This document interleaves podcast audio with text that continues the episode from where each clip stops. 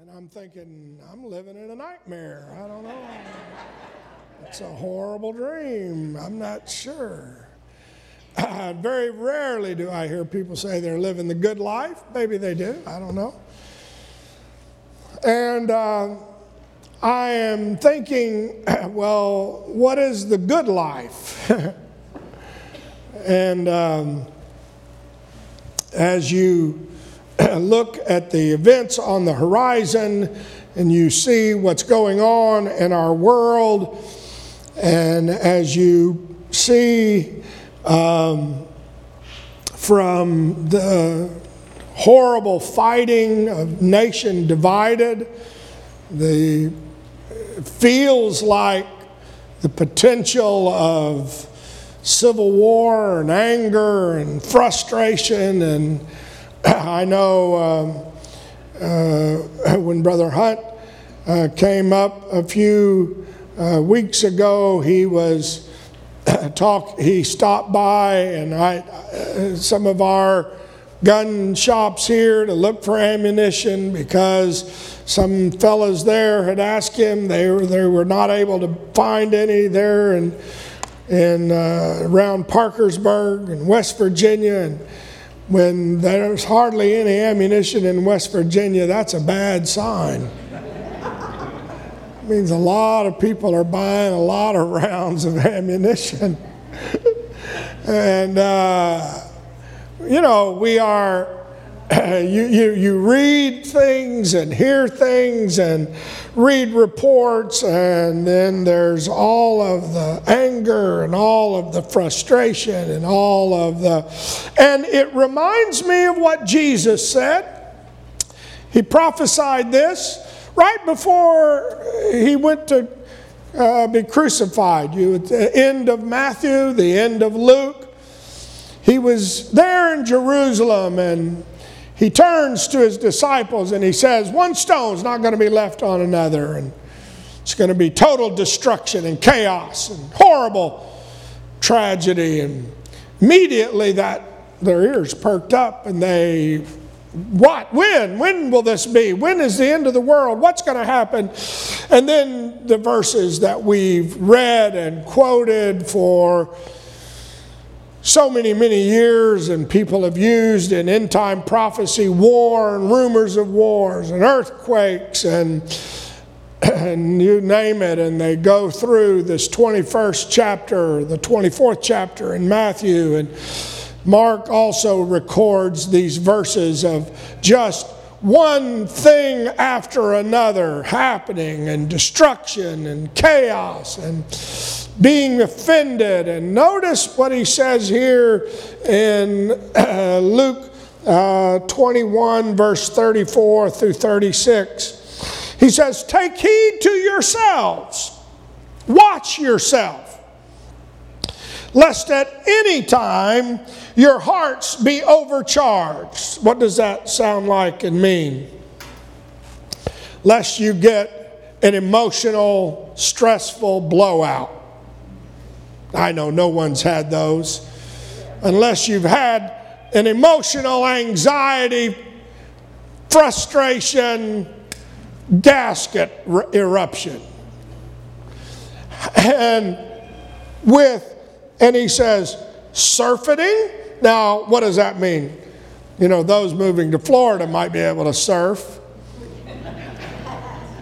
But we don't have any surfeiting around here unless it's snowboard surfeiting uh, down the hill or something.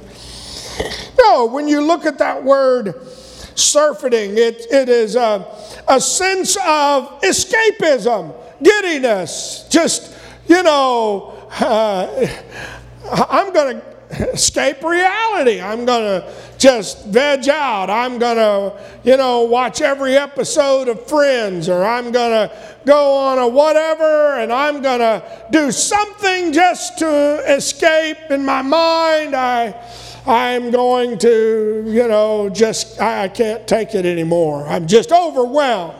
He said you could be overcharged with surfeiting and with drunkenness. What is drunkenness? Of course, we know is that sense of escaping into a substance, escaping into a bottle, escaping into a drug, escaping into something that will just try to get me out of here. I just need relief. And from even just going as a cares of life workaholic. I'm going to just ignore everything else and just going to cares of life. He said, Your heart can be overcharged with that, and the day come upon you unawares. For as a snare shall it come upon all them that dwell on the face of the earth. This was going to, people were going to fall into a trap. Now, you say, well, thank the Lord, I've not fallen into that. I have no danger of falling into that. Well, I'm going to tell you that if you are alive today and you're facing coronavirus, you're going to have a greater temptation. And, and unfortunately, the statistics talk about how that you know, inappropriate website use up 70%. Uh, alcohol and drug sales up, I think it was almost 70% from this year. Oh, what are you talking about? All of a sudden, maybe your escapism is to load up on ammunition sales, buy your guns. I don't know. I'm going to I'm going to do something to escape. It's a snare. It can be a trap. You say, Well, are you telling me that you should not have ammunition? No, I buy all the ammunition you want. I'm not preaching against ammunition. I'm not preaching uh, against trying to have, you know, uh, just uh, chill and I'm going to just veg out. I'm going to take an hour. I'm going to take two. I'm going to take whatever. But if you're not careful, it will trap you into an endless thing that you will quit living the good life. Now you say, well, what's the good life? Well, he goes and he says, Watch ye therefore and pray. How often? Always. Always that you may be accounted worthy to escape all these things that shall come to pass and to stand before the Son of Man. He said, Watch and pray.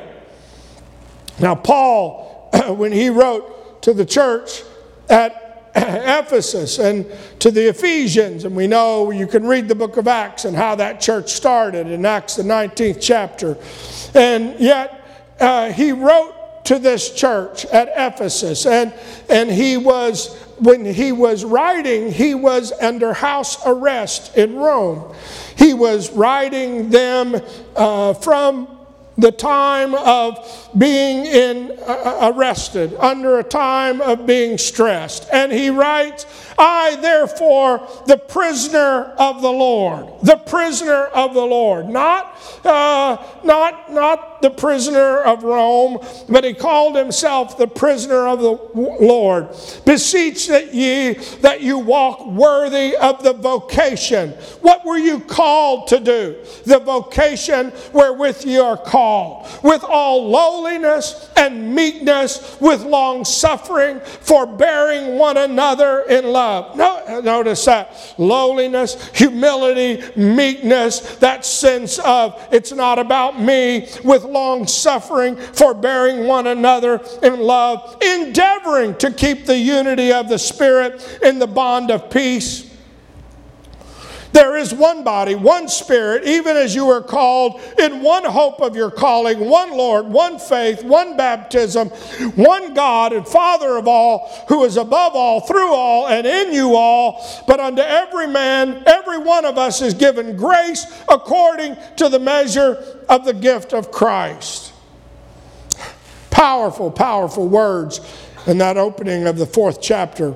And yet, notice, as I said, he calls himself a prisoner of the Lord, and yet he was under house arrest in Rome. And then he said, Walk worthy of the vocation wherewith you were called. All of us have been called into a vocation. We have a job to do. What is your calling? Well, I wasn't called to pastor. I wasn't called to evangelize. I wasn't called. I wasn't called to this. I wasn't called to that. What is your calling? Bible says make your calling an election what? Sure. But what is our calling? Simon Peter wrote, but you are a chosen generation, a royal priesthood, a holy nation, a peculiar people, that you should show forth the praises of Him who has called you out of darkness into this marvelous light. Paul later in Ephesians talks about walk as children of the light which in times past were not a people, but are now the people of God, and not obtained mercy, but now have been obtained mercy. What is it that we were all called to be? And we were all called to be worshipers. And that is very hard when your heart is overcome with surfeiting and with drunkenness and with the cares of life. It's hard to be a worshiper. It's hard to want to raise my hands. It's hard to want to praise the Lord. It's hard to want to clap my hands. It's hard to want to rejoice. It's hard to want to say, you know what? The Lord is great and greatly to be praised. When I'm in pain, when I'm going through it, when I don't feel good, when I don't feel, you know, it, it's like, oh, I, I, you don't, it, it turns it on me. It's all about me. Well, you know, I'm not sure. I, am not sure what I want. I'm not sure. I, I, I'm, I, it's all about what do I want? What do I feel? How do I? I want to tell you, it's not about me at all. It's about Him. Yeah. I've been called out of darkness into this marvelous light. I have a good life. My sins have been forgiven. I know my name is written in the Lamb's book of life. I don't know, I don't know what we'll go through this year, but one thing I do know is the Lord said He would never leave us nor forsake us. He would walk through the valley of the shadow of death, and we don't have to fear any evil. I'm living a good life. I'm not saying that you, well, you know, that you walk around like you're on a Prozac high with Jesus, that I don't feel anything, but at some point I've got to turn it back to I'm here, still here to praise you, Lord. I'm here to worship you. I'm here to thank you. I feel your presence. What a privilege it is. That's why Paul goes on in Ephesians, and he says things like this. He gave some apostles, prophets, evangelists, pastors, teachers for the perfecting, for the maturing of the saints, for the work of the ministry. What is the ministry? The saints are supposed to be involved in the ministry. That's edifying the body of Christ becoming perfect, speaking the truth in love. Walk not as other Gentiles walk. And he talks about how they talk. And he talks about people being past feeling and they give themselves over to lasciviousness and uncleanness with greediness. And he goes through all of that in the fourth chapter. And he says, But you have not so learned Christ. Put off the, concerning the former conversation, the old man, put away lying. And then he continues, Don't, if you're angry, just, you need to stop lying, stop sinning when you get mad, stop stealing, don't let any corrupt communication come out of your mouth, grieve not the Holy Spirit of God whereby you're sealed unto the day of redemption bitterness, wrath, anger, clamor, evil speaking, malice. Be kind to one another. That's my calling, is to be kind. My calling is to be tenderhearted, is to be forgiving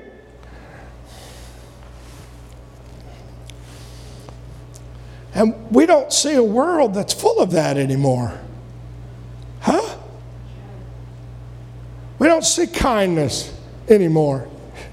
It's very rare, you know? very rare.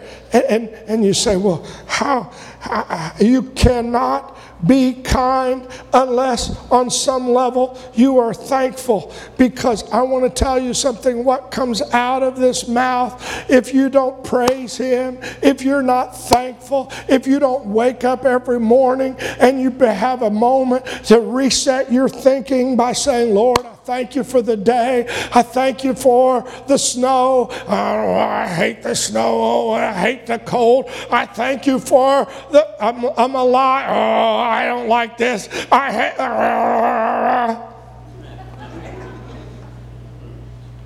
I thank you, Lord, that I'm able to go to the house of the Lord today. I don't like it that we have to have every other row fair. I don't like that.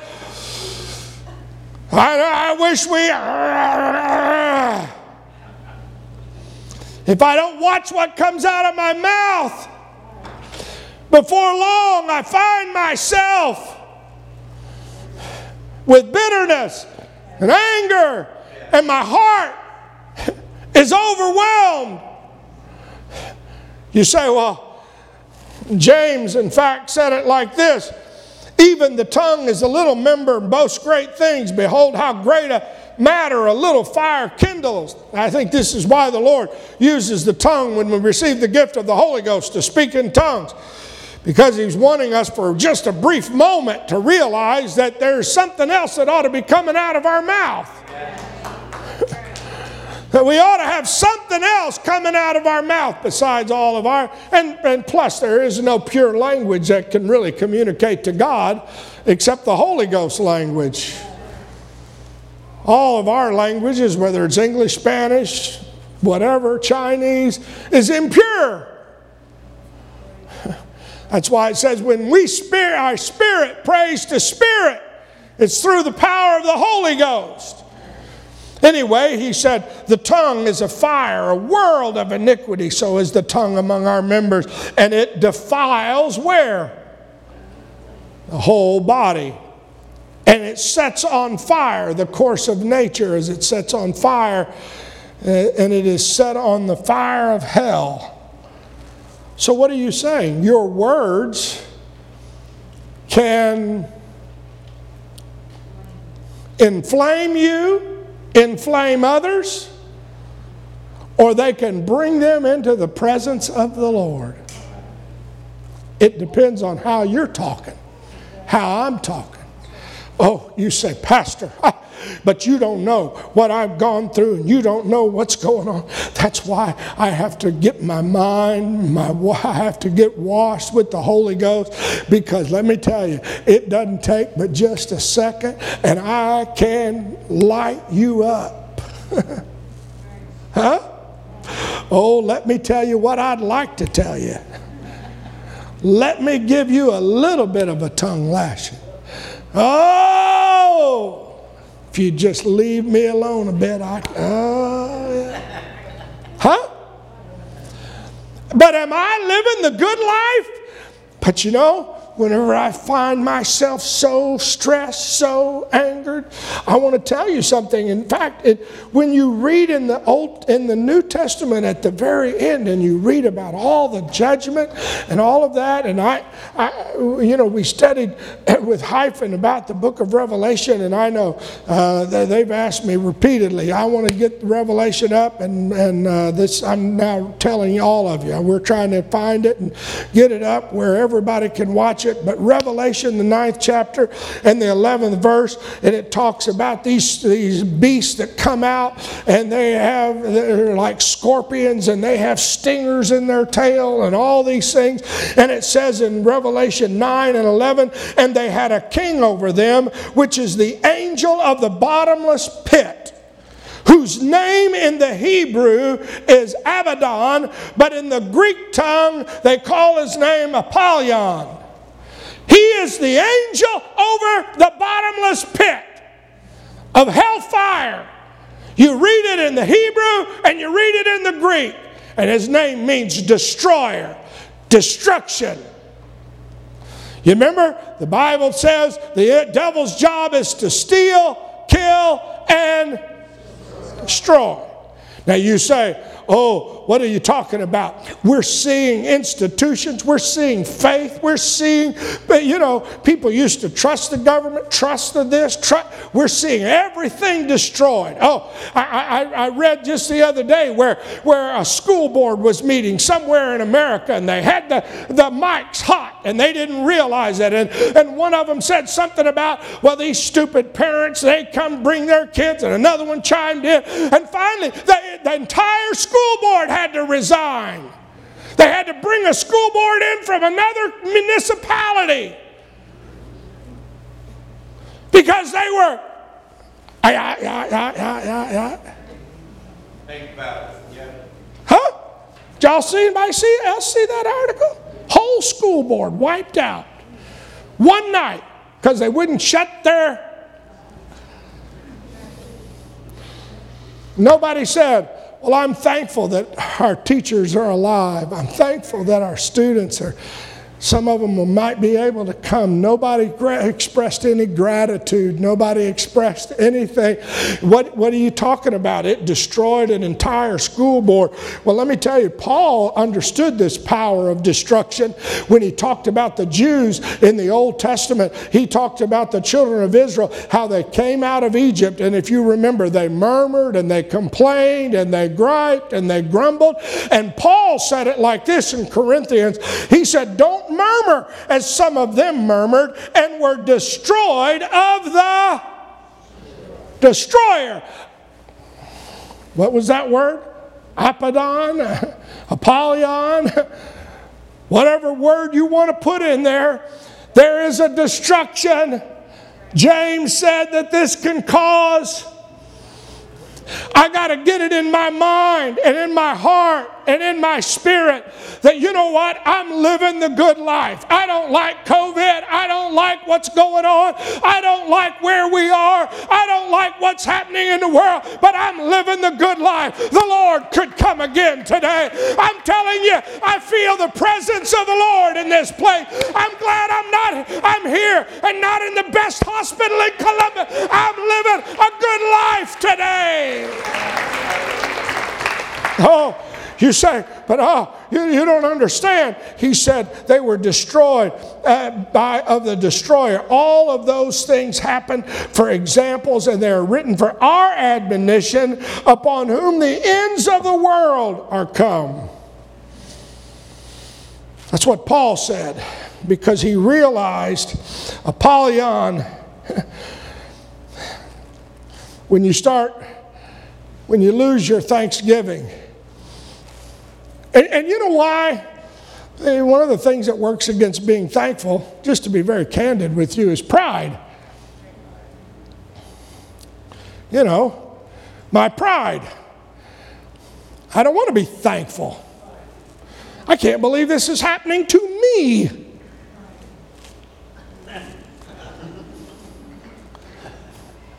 I can't believe they treated me this way. I can't believe this is. After all I've done for God and this, and after all I. Oh, to me? Huh? You're telling me this is what I. Huh. Huh. Oh. What are you saying? I'm saying when you read the early church, they were being fed to the lions, and yet they were rejoicing. They were praying, praising God. They were in house arrest, and they were saying, The Lord is still great, greatly to be praised. What, what do you mean in this hour? Oh, I, I, I know Paul wrote eh, about the eh, people in Romans, the first chapter, and he said, For the invisible things of him from the creation of the world are clearly seen, being understood by the things that are made even his eternal power and Godhead, and they are without excuse because that when they knew God, they glorified him not as God, not as God, neither were thankful but became vain in their imaginations and their foolish heart was darkened. Eh, what do I mean by that verse? And when you stop and think about it, it's, it's when they knew God, they didn't glorify Him as God. And I put here a list. And you can put anything you want. You can make your own list. It's shoes, dog, wife, country, God. And I put them in order. And, you know, people say they love their shoes, or they love their clothes, or they love their car, or they love their computer. And they say they love it. And yet, the moment my shoes hurt my feet or they fall apart, guess what? Goodbye, shoes. I hate my, I need a new pair of shoes. Huh? Dog? A little better than shoes. You know, I loved my dog. I took care of my dog. I fed my dog. Sad when my dog dies. But if my dog keeps biting me, and my dog keeps attacking me,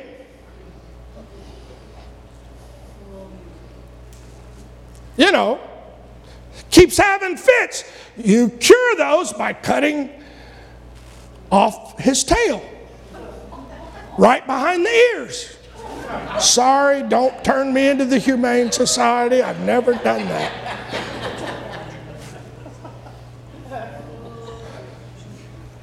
like it a little more. I, I'm a little more invested in my dog than my shoes. Wife will go even up a step, you know?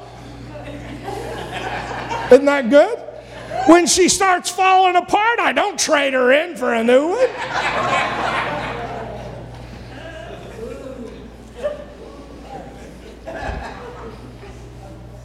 All of a sudden, country, that's a bigger I love my country. I don't agree with all of my country. I don't agree with all the policies. I don't agree with all the things that are done. But I'd rather be here than Uzbekistan. Huh? Gonna be loyal. Doesn't mean I don't try to change it. All the above. God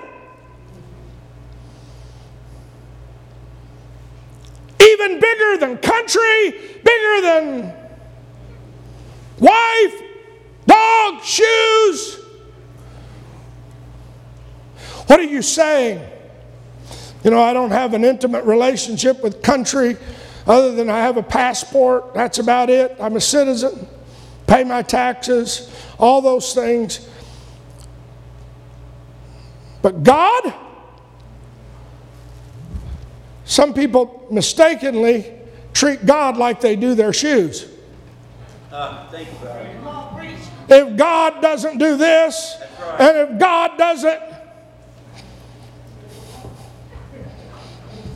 Think about it. That's why Paul said, when they knew God, they didn't glorify Him as God. It's easy to say the Lord Jesus Christ, but is He my Lord? Is He my God? Am I so you know, oh, yeah, but you don't know. Uh, people have hurt me. People have done me wrong. People have gotten on my nerves. They've trampled on my feelings. They've done things to offend me. So therefore, I can't worship God. Therefore, I can't live for God. You're putting God lower than people. David said it like this I was glad when they said unto me, Let us go into the house. I would rather. Why? Because when I think of the majesty, when I think of the God of heaven, when I think of what God has done for me, I'm sorry, but it's, it's greater even than my country. I am not going to stop being an American regardless of whether the Democrats or the Republicans or rather whoever is elected. But I'm going to tell you, I'm not going to stop serving God And worshiping God and praising God, regardless of COVID, regardless of problems, regardless of my finances, regardless of anything. I'm going to love and magnify and worship Almighty God and be thankful. What are you saying? Oh, but I don't feel like being thankful right now, and I don't feel like I understand. That's why Paul would say things like this. And I, am through. First Thessalonians, the fifth chapter, says, See that none render evil for evil, but ever follow that which is good, both among yourselves and, boy, he nails it, doesn't it? I don't want to treat people good. I don't want to be nice. When they look at me because I forgot my mask, don't want, I don't want to be kind. What does he say? Not only follow that which is good among ourselves and to all men, and then he says it like this rejoice all the time. Rejoice. Look at the day the Lord has made. Pray without ceasing. We've come off of 40 days of prayer and fasting. We're not supposed to stop praying and fasting. Oh, I know we're not having early morning prayer every day and fasting every week, but I want to tell you something. What Paul said is rejoice evermore, pray without ceasing in everything. Why? Because this is the will of God in Christ Jesus concerning your son. What are you saying? If somebody asks you,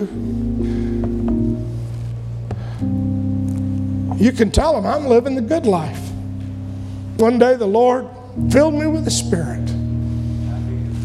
Maybe you can use the phrase, I'm living the dream. I don't know. what are you talking about? God's been so good to me. But you got to mean that. you know, it's not just something glib, glib that you say, yeah, it's good. And then I go home and I'm angry and I'm frustrated and I'm bitter and I'm. No, I'm supposed to go home and be thankful. Thankful, Lord.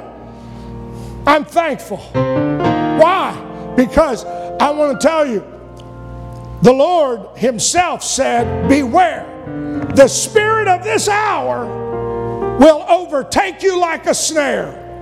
And if you haven't felt that pressure, you need to be the first one to pray for all the rest of us. because I want to tell you, everybody that I know has felt the intensity of the hour. But my response has got to be I was called to be a worshiper. In everything, give thanks. I'm here to thank you, Lord. I'm here to praise you, Lord. You've been so good to me. Let's just stand right now. Hallelujah. Hallelujah. Thank you, Jesus. Thank